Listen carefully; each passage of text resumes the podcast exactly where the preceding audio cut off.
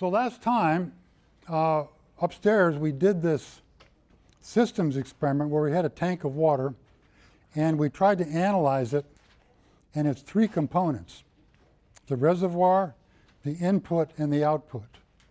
We talked about things like steady state balance, transient response to changes in the input and the output.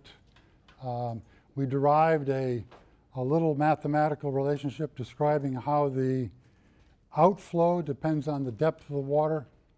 We uh, put those equations together. We came up with a prediction of what the equilibrium water level would be for various values of flow inputs.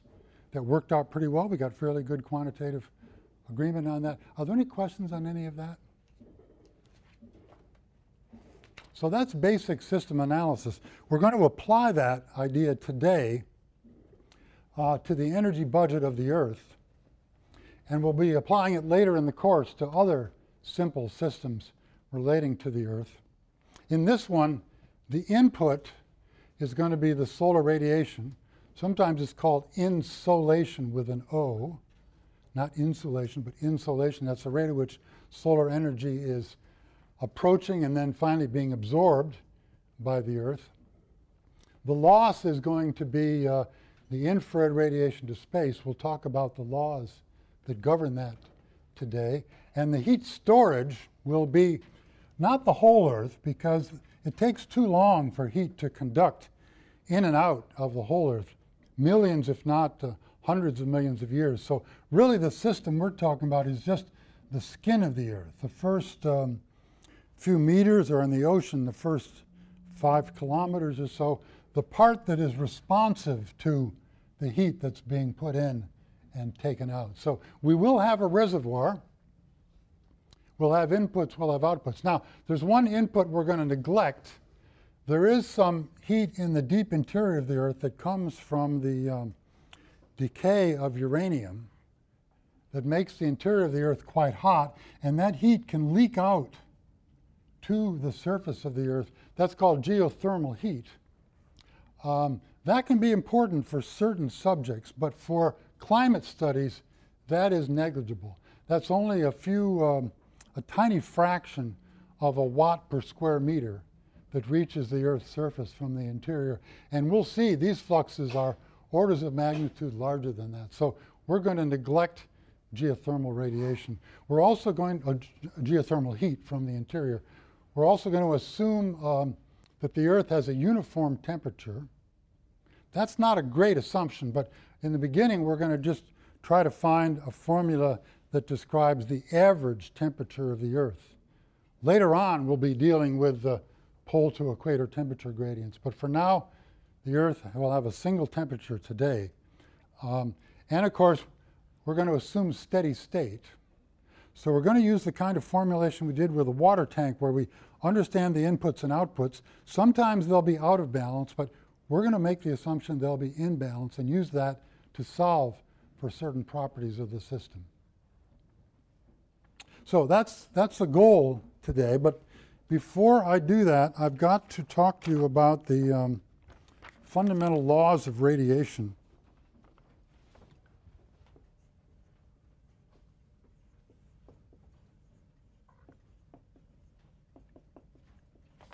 Now, I mentioned this the other day when we were talking about the um, stratosphere and the thermosphere, but um, if you have an object like anything in this room or the sun or any object at all, and you plot the emitted radiation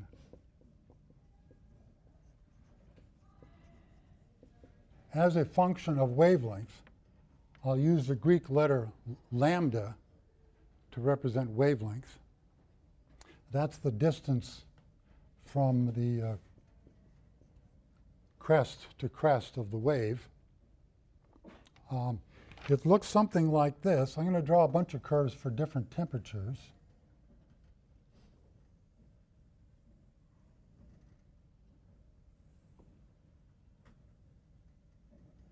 These are called black body curves.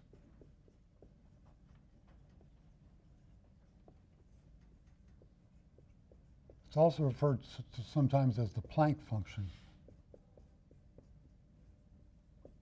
So if you got a book on physics, um, look up black body or look up the Planck function and read what it says about this. Now this would be for a cooler temperature. This would be for some intermediate temperature. And this would be for a high temperature. So for example, this might be the surface of the Earth with the temperature at two eighty-eight Kelvin. This might be for the surface of the Sun with the temperature of six thousand degrees Kelvin.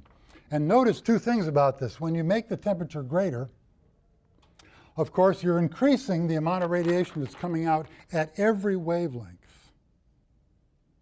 Every wavelength, the uh, intensity of the, of the emitted radiation increases with temperature, as does the integral under the curve.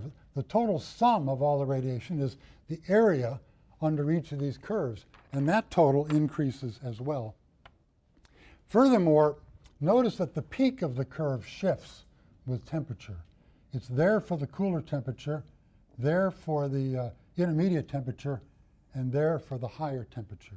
So the color, if you like, the color of the radiation changes as the temperature of the object changes. Now, um, there are names for these particular aspects of the radiation law. The shift in the peak is referred to as Wien's law, and it's given as by the following formula. Lambda max is equal to a constant divided by the temperature expressed in kelvins. And this lambda is going to be in units of microns. A micron is ten to the minus six meters.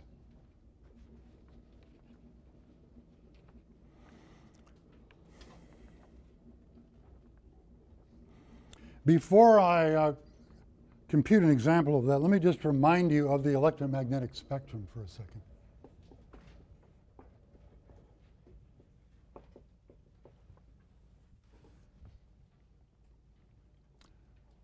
Wavelength increasing to the right. There's a range we call the visible part of the spectrum that runs from zero point four to zero point seven microns. The human eye is sensitive to those waves. And then, as we spoke, spoke about last time, the ultraviolet is over here, and the infrared is over there. Microwave is further over, and then radio waves are further over to the right, and X-rays are here. So just to remind you, you might want to remember zero point four and zero point seven as the Of, uh, the range of the visible part of the spectrum. Now, let's do a calculation here. For the Sun, the surface of the Sun is approximately six thousand Kelvin. If I plug into that formula to get lambda max, it's going to be two eight nine seven over six thousand. That's approximately zero point four eight microns. I'll write it here as mu m, micrometers. And that is going to lie right about there, roughly in the middle of the visible range of the spectrum. That's kind of interesting, and you might want to think, is that just an accident? Uh, I'll say more about that later, but make a little question mark there. Why does it happen? Yeah. The uh, surface temperature of the Sun. Is it just an accident? That's my question to you to, for thought. Is it just an accident that the Sun's peak radiation happens to fall in the human range of eye sensitivity? Interesting question. Let's do the same thing for Earth.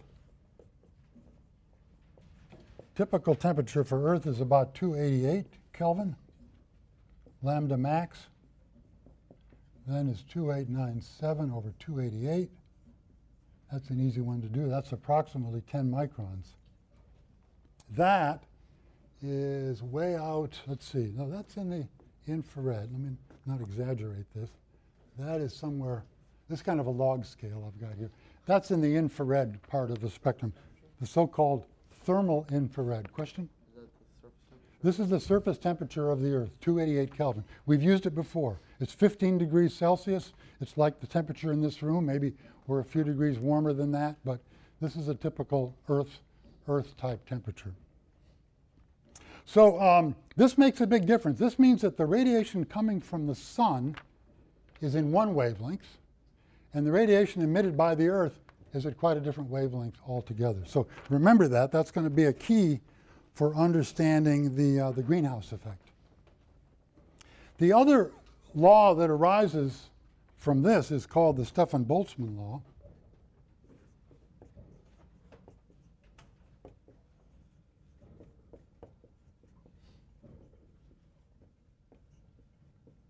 And it relates to the total power, the area under the curve, power per unit area of an object, an object um, emitting, is given by a constant, I'll use the Greek letter sigma for that, times the temperature to the fourth power. This constant is the Stefan-Boltzmann constant. It's derived in physics classes from first principles, and it's given, the value is five point seven three five times ten to the minus eighth watts per meter squared per kelvins to the fourth power. You can look it up. You can Google it. If you ever forget it, you can find it very easily. It's a very famous physical constant, the Stefan-Boltzmann constant, and there will never be any problem with knowing what that value is. Okay, now before we go any further, let's see if these two laws make any sense. The Stefan-Boltzmann law that says that the total power goes like the fourth power of the temperature. If I were to double the temperature, the power would go up by a factor of uh, not two, not four, not eight, but sixteen, right? So you'd increase the power by a factor of sixteen by doubling the temperature. Very powerful sensitivity to temperature. And then Wien's law that says that the wavelength goes inversely, the wavelength of maximum um, radiation goes inversely with the temperature. The higher the temperature, the shorter is the wavelength that's being uh, strongly emitted. Now, I've got this little um, light bulb over here, and I'm just going to hit some lights. And um, I've got a variac on. I've got a variable transformer, and I've got a light bulb that has no frost on the uh, glass, so you can see the filament in there. And I can change the temperature of the filament by how much electrical current I pass through it. So when, um, of course, it's at room temperature like that, it's radiating a little bit, but it's radiating at wavelengths in the infrared for which the eye is not sensitive. Then, as I gradually increase the temperature, you can begin to see it there. There's a little bit now in the visible part of the spectrum, but um, it's red. Remember that diagram as I should have put that. Let me just back up and get that up here for a second. On this end of the spectrum is the red, and this is the blue.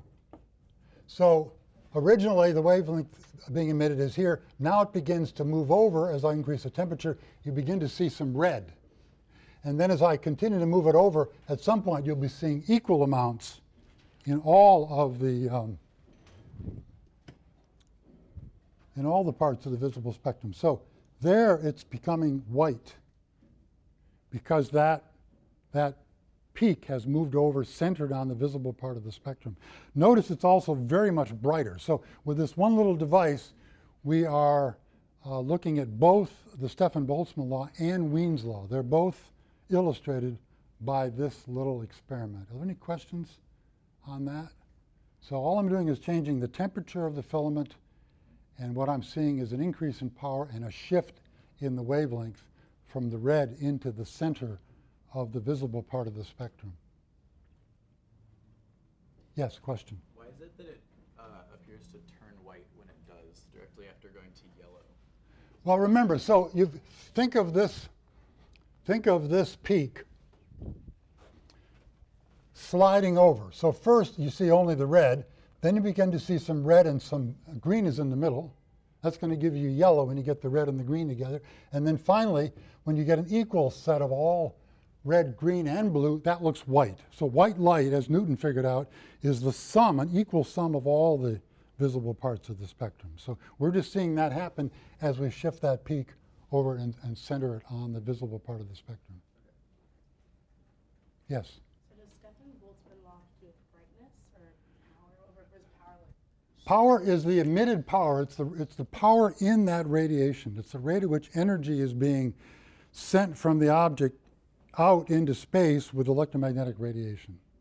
You can think of it as brightness if you like, but But we're, brightness usually refers to how something is perceived by the human eye. And that's not our context here. Our context here is an energy budget, how much energy is being lost. So we're, I'm going to use the word power there instead, instead of brightness. Yes. Anything else on this? Okay. Well, now I think we're ready to do... Um, oh, well, there is one other thing maybe we should do while we're... Uh, while we remember. Some of you may not even believe me when I tell you that all the objects in this room are emitting. They're just not emitting at a wavelength that the human eye can see. What do you see? You see light reflecting off various objects. That's not what I'm talking about here. Objects, yes, objects can reflect light coming from light bulbs and so on, but I'm talking about the emission of radiation. That's a different process than reflection. So this is just an infrared thermometer. It's not much different than the one you use to take your own temperature or the temperature of a child. It measures the temperature of an object by measuring the intensity of the radiation that's being emitted. So it measures an emitted radiation, and then from this curve it figures out what the temperature must have been in order to radiate that intensely.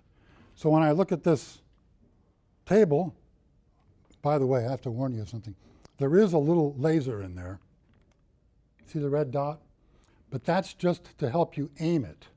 It doesn't uh, play any role in the measurement whatsoever. It just aims so you know what object it is that you're aiming at. But please don't aim this in your eye, okay?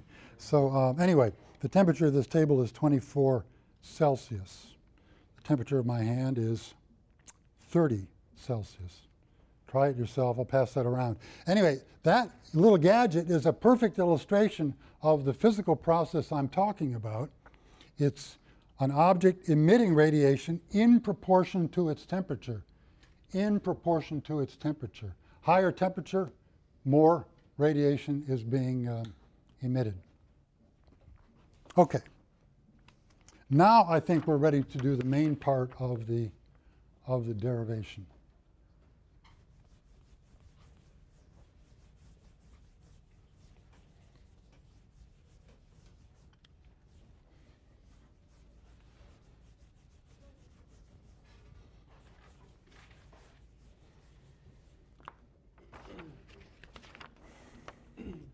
I'm going to redraw the Earth here a little smaller. We're going to assume that the sun's radiations are Radiant beams are coming in parallel to each other. Because the sun is so far away from us, we can assume that those rays are actually parallel by the time they reach the Earth. Therefore, they're going to hit the, uh, the Earth and cast a shadow out into outer space um, behind the Earth. And the radiation that's missing there is going to be the radiation that hits the Earth. Now, the reason I'm saying it that way is that you might be a little bit confused because this Earth's surface is a sphere, and some of the radiation is hitting it in a normal direction, some of it is hitting it in an oblique direction. For the moment, I don't care about that. I just want to know the total amount of radiation that hits the object, independent of where it hits or what, at what angle it hits. And the easiest way to do that is just to imagine that Uh, the uh, Earth is casting a shadow and has removed that amount of radiation from the from the beam. So the, the solar constant, the intensity of the radiation from the sun at the orbital position of the Earth, is about one thousand three hundred eighty watts per square meter. In other words, if you go outside the atmosphere facing the sun and draw a square meter, there's one thousand three hundred eighty watts of radiant energy passing through that square meter. If you had two square meters, it would be twice that value. So that's a, on, a, on a per unit area basis. The area of this shadow then, it's just a circle. It's pi r squared, where r is the radius of the planet. So the intercepted radiation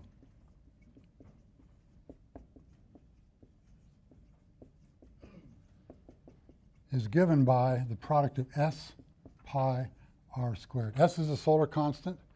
Pi r squared is the intercepted area. I want to illustrate that for a second. I'm going to hit the lights again here. I just have a source of light that's nearly parallel, and I have my globe here.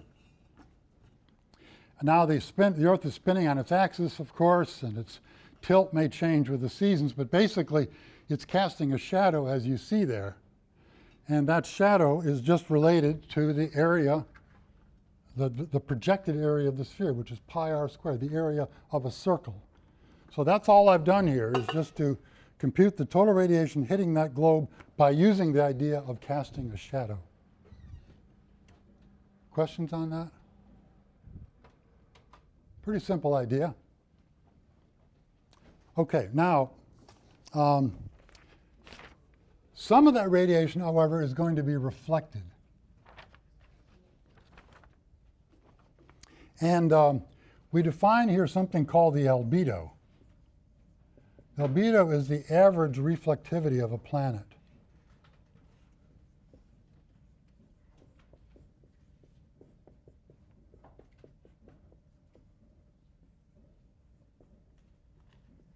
It can be expressed as, as a decimal or as a percent.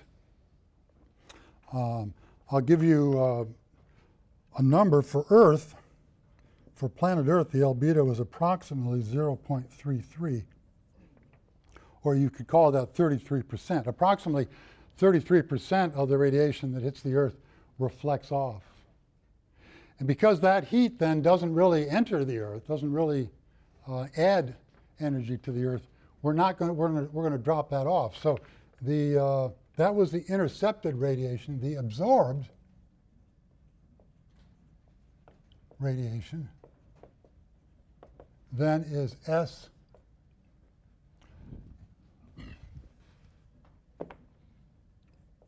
pi r squared times one minus the albedo.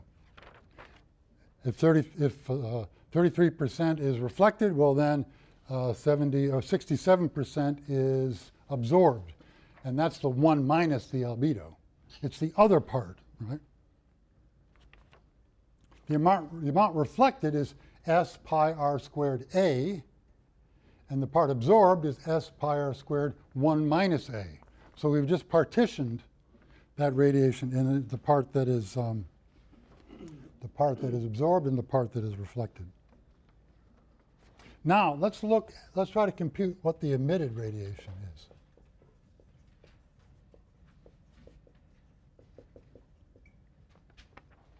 We're going to assume that the surface of the Earth is a black body. It emits according to the Stefan-Boltzmann law. And so, we have to get the area. This, remember, this is per unit area.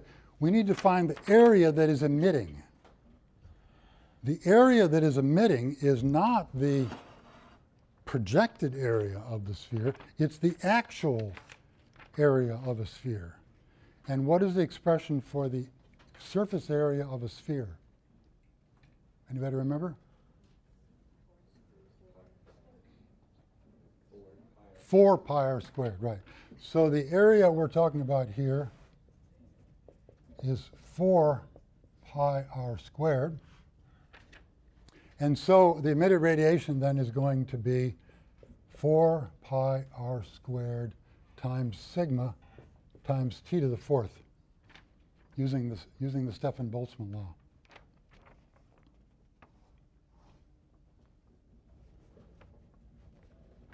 Questions so far? Yes? Um, for the surface area thing, are we like, we're including the entire Earth even though like the sun's only shining on half of it? That's right. Okay. That's right. Remember, I've assumed here that the uh, Earth has a uniform temperature. Okay. And since the emission depends only on the temperature, um, we're going to use the entire surface of the Earth. After all, even even in re in the real world, you know, the in when expressed in kelvins, that temperature is not so different. This might be three ten Kelvin. This might be two fifty Kelvin. But you know, out of a range of three hundred, so that's not a huge difference. So this is not a huge problem. It's not great, but it's not a huge problem. The assumption of, of uniform temperature. Well, I think you know what I'm going to do now because of what I did in the in the tank experiment.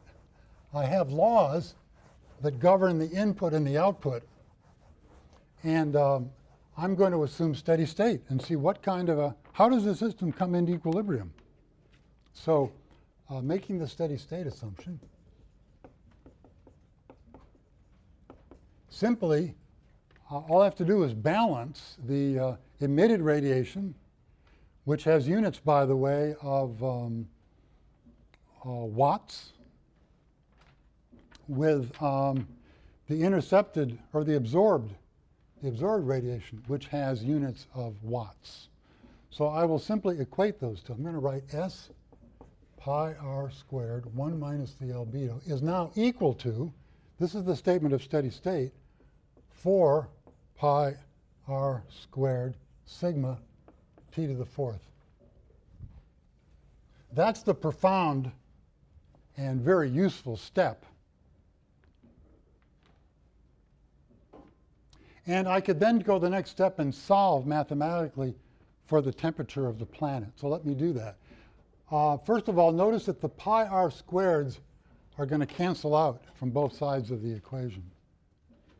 In other words, the result is not going to depend on the radius of the planet. Why is that? Well, the larger the planet is, the more radiation it receives from the sun, but the more effectively it radiates to space.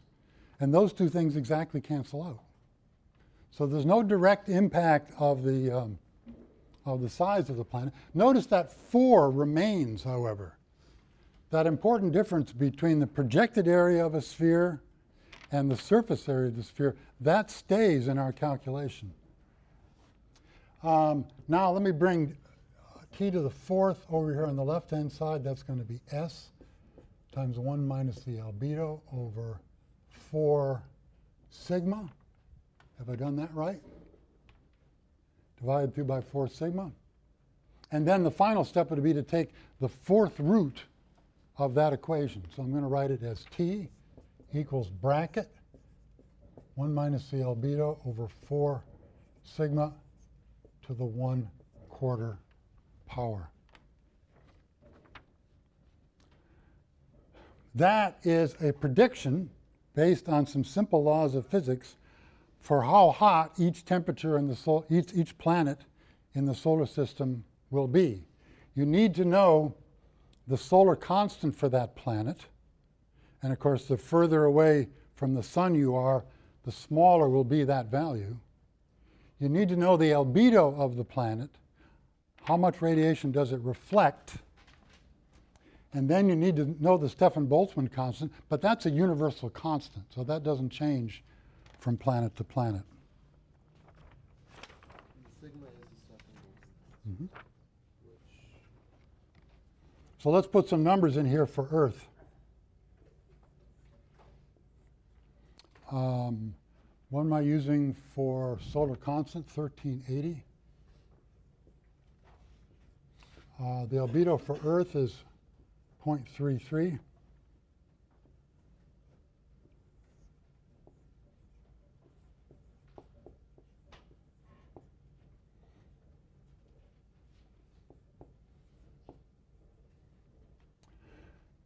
This is a formula for which you're going to want to check the units. I haven't put the units up here, but you should do that to be sure all the units are going to work out. That should be just in kelvins.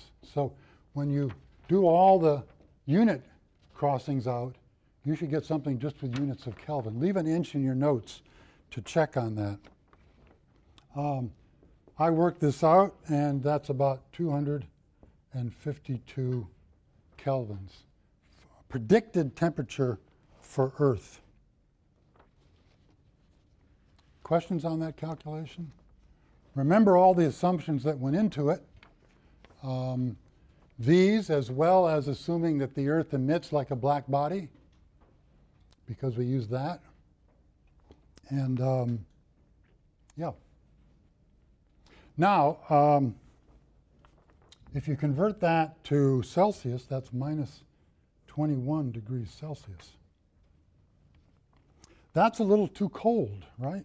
Remember, the actual temperature for Earth is something around two eighty-eight Kelvin, which is about fifteen degrees Celsius. Now, if you look at this in the Celsius, in the uh, in the Kelvin scale, two fifty-two versus two eighty-eight, that seems like a pretty good estimate. It's only off by what, ten or fifteen percent, something like that. But if you look at it in terms of Celsius, it looks like a bad approximation. Why is that? Because remember, the Celsius scale, uh, zero on the Celsius scale is based at the freezing point for water.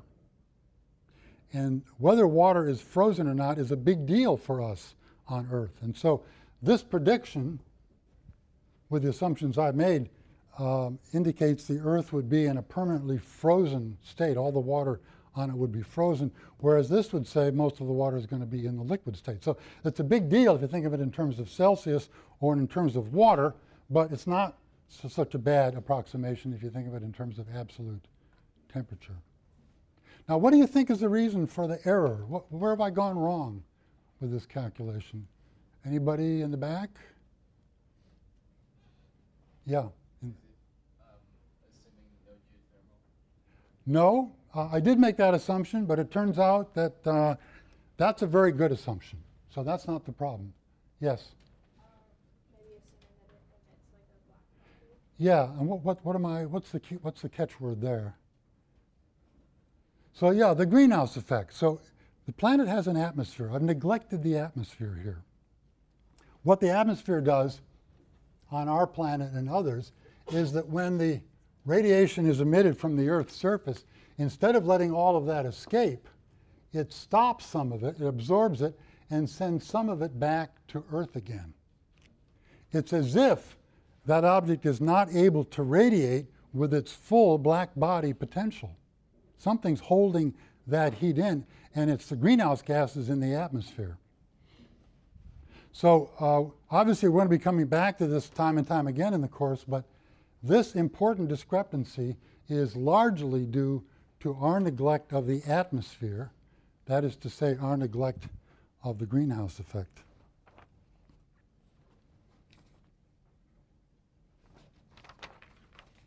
Let me give a very brief um, description of how the greenhouse effect works on planet Earth, and then we'll take a, take a quick look at some other planets to see if other planets have a greenhouse effect as well.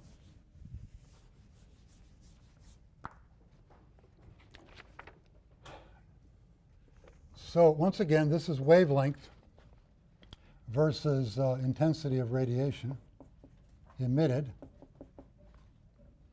Um, for Earth temperature,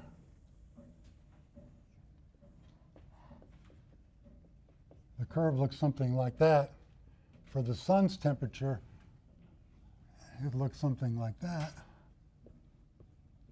We've already talked about this shift in the wavelength of maximum emission. But let me put underneath this some of the absorptive properties of the Earth's atmosphere. On the same wavelength scale, I'm going to draw here the percent absorbed as radiation tries to pass through the atmosphere. In other words, I'm looking at a segment of the atmosphere and imagining uh, radiation is either coming in and trying to penetrate to the Earth's surface, or it's trying to get out and escape. Either one, doesn't matter what direction it's moving, But some fraction of the radiation is going to be absorbed as it tries to pass through the atmosphere. And that's the fraction I'm going to plot on the y-axis here. Now, the visible part of the spectrum is about here. Let's call that the visible part. I'm going to need these guidelines to help me be accurate. Here's one hundred percent. Basically, this absorption curve looks something like this.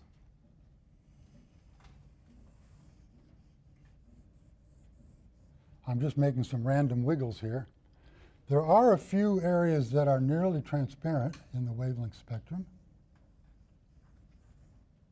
And then you get to the radio waves, and it comes way down. So this is very schematic. I haven't meant to be quantitative on this, but the point is that uh, most of the sun's radiation falls in a part of the spectrum for which the Earth's atmosphere is transparent. When this percent absorption is low, that means the atmosphere is transparent. On the other hand, when the Earth tries to radiate back out to space, because it's cooler, it radiates at a longer wavelength. That wavelength tends to fall in a region where there's a lot of atmospheric absorption. The atmosphere is almost opaque at those longer wavelengths. So it's a bit like a one-way valve. I don't like that analogy, but let me say it and then, and then correct it. It's a bit like a one-way valve. The radiation coming from the sun can pass through the atmosphere and heat the Earth.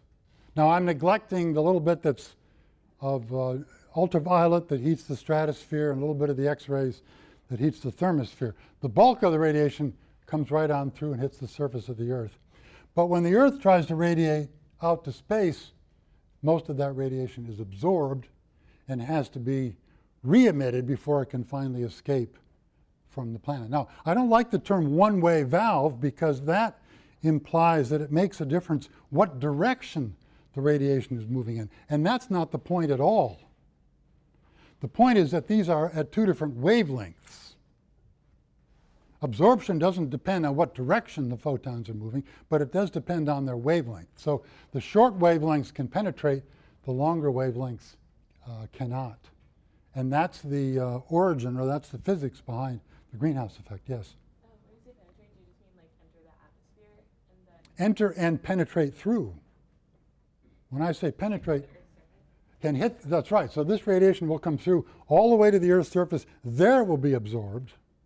It'll heat the Earth's surface, and then that heat will come back up and heat the atmosphere and so on. But the point is it gets all the way through Uh, the atmosphere without being absorbed. It isn't until it hits the Earth's surface that it gets absorbed. Yeah, thanks for that clarification. This is the atmosphere only I'm talking about. All those, all those radiations are, of course, cannot penetrate into the Earth. They're absorbed immediately when they hit the Earth's surface. Yes?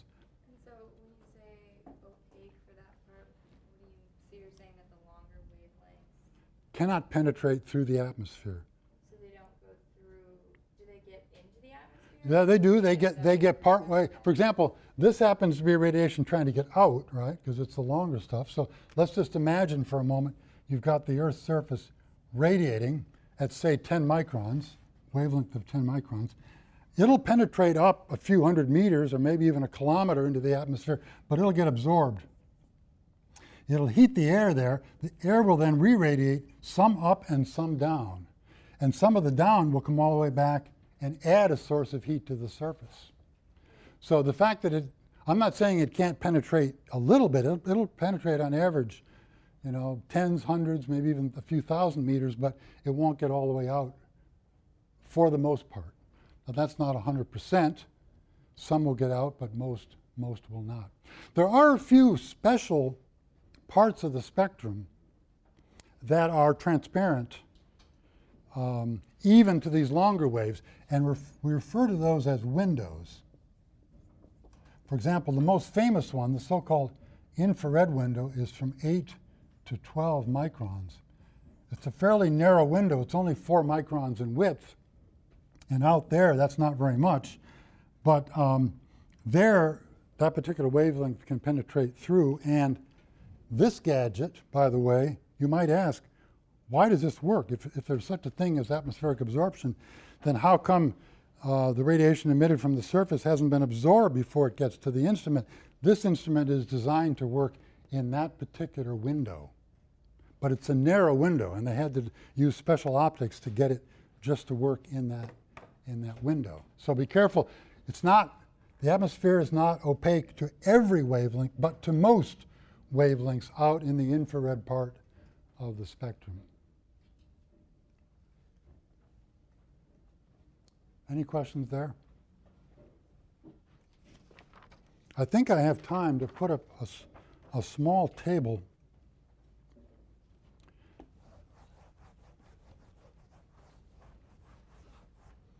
I'm going to keep this final formula here because that's the one that I used to construct the table.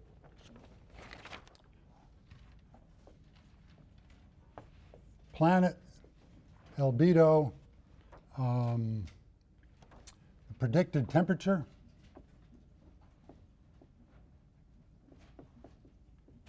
and the actual temperature, uh, and something about the atmosphere of the planet. Venus, Earth, and Mars. We'll just do those three Earth-like planets. The albedo for these planets are zero point seven one, zero point three three, and zero point one seven. Venus is a very bright planet. If you look at it in the sky, it's very often the brightest object in the sky because it reflects radiation so strongly. We see that represented by that high albedo number there. The Earth we've already spoken about. Some of that um, reflectivity comes from the clouds in our atmosphere, which are quite bright. Mars is a rather dark planet, Mars with an S, because there are very few clouds in its atmosphere. So it's only the surface itself that we're dealing with when we're computing the albedo. When I put the, uh, I haven't written the solar constants, remember, S is different for each of these planets as well, but when I put the appropriate S in there and use that albedo, here's what I get from this formula.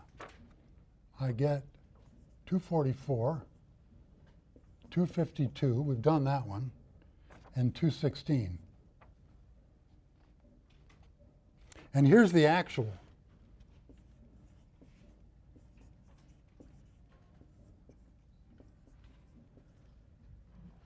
The actual observed surface temperature for these planets. Mars is pretty good. We predict two sixteen. The actual is two thirty. There is a little bit of a greenhouse effect on Mars, but it's not terribly strong. The Earth we've already spoken about. That's a pretty big difference when you express it in Celsius and think about the properties of water. But look at Venus. We are not even close. Not even in a Kelvin scale does that look like a reasonable estimate. And that's because Venus has the granddaddy of all greenhouse effects. That huge difference is due to the effect of Venus's atmosphere trapping infrared radiation as it tries to leave the surface. Let me just mention here, Venus has a massive C O two atmosphere. Earth has a moderate intensity, mostly air, but with some CO, with some greenhouse gases like H two O, C O two, et cetera. And I have to erase this now. And um, Mars has a thin C O two atmosphere. C O two is a greenhouse gas, but there's um, because the atmosphere of Mars is so thin, the greenhouse effect is not particularly strong on Mars.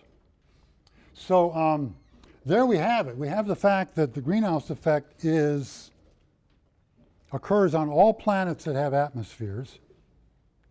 It tends to make the planet's surface temperature warmer than it would otherwise be.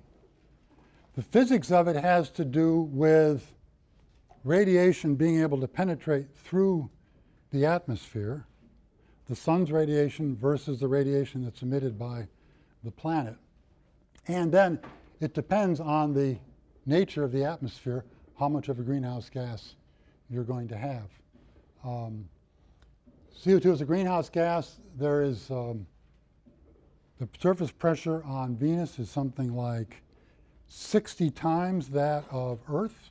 Has a very massive atmosphere, and it's almost all C O two. You can just imagine you're going to, it's kind of like a, the, the worst possible scenario for having a, having a very strong greenhouse gas. Not only is there a lot of it, but almost all of it is an absorbing gas. I have to say a few words, I think I can squeeze it in, about what is a greenhouse gas, because I've used that term loosely now, and it needs, needs to be defined.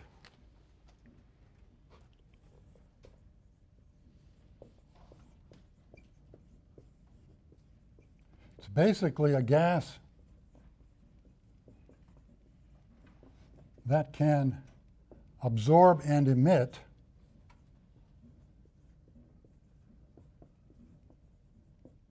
infrared radiation.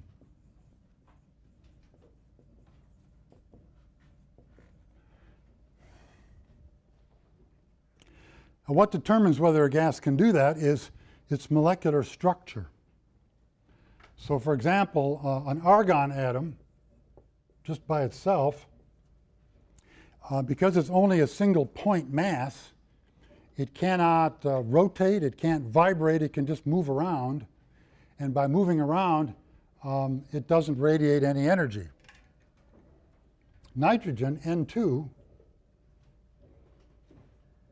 two-point masses held by a chemical bond. It can rotate, it can vibrate, but because it's a symmetric molecule, its electrical charge distribution is symmetric, and it has no dipole moment. A dipole moment is a separation of charges.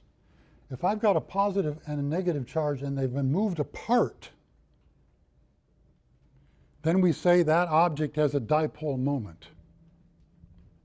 But you need to break symmetry in the molecule before you can have a dipole moment, and nitrogen is a perfectly symmetric molecule. Nitrogen, nitrogen, symmetry, no dipole moment. Oxygen, same problem, right? Perfectly symmetric molecule, no dipole moment. So look at this. The primary constituents of our atmosphere, nitrogen first, oxygen second, argon third, none of them have a dipole moment, none of them can absorb or emit infrared radiation. These are not greenhouse gases. It doesn't matter much how much of these you have. What are the greenhouse gases then? Well, C O two, which has a structure like this, that's a greenhouse gas. Why do you say? It looks symmetric, doesn't it? But I can, it's, uh, it can vibrate. And if that carbon vibrates to the left, then that oxygen vibrates to the right, suddenly I've broken symmetry, and I can have a dipole moment, and that will absorb and emit infrared radiation. What about water vapor? H two O, oxygen, two hydrogens. Well, that's symmetric, isn't it? Well, no, not about that axis. It's not symmetric about that axis, so it'll have a dipole moment, and it will absorb and emit radiation.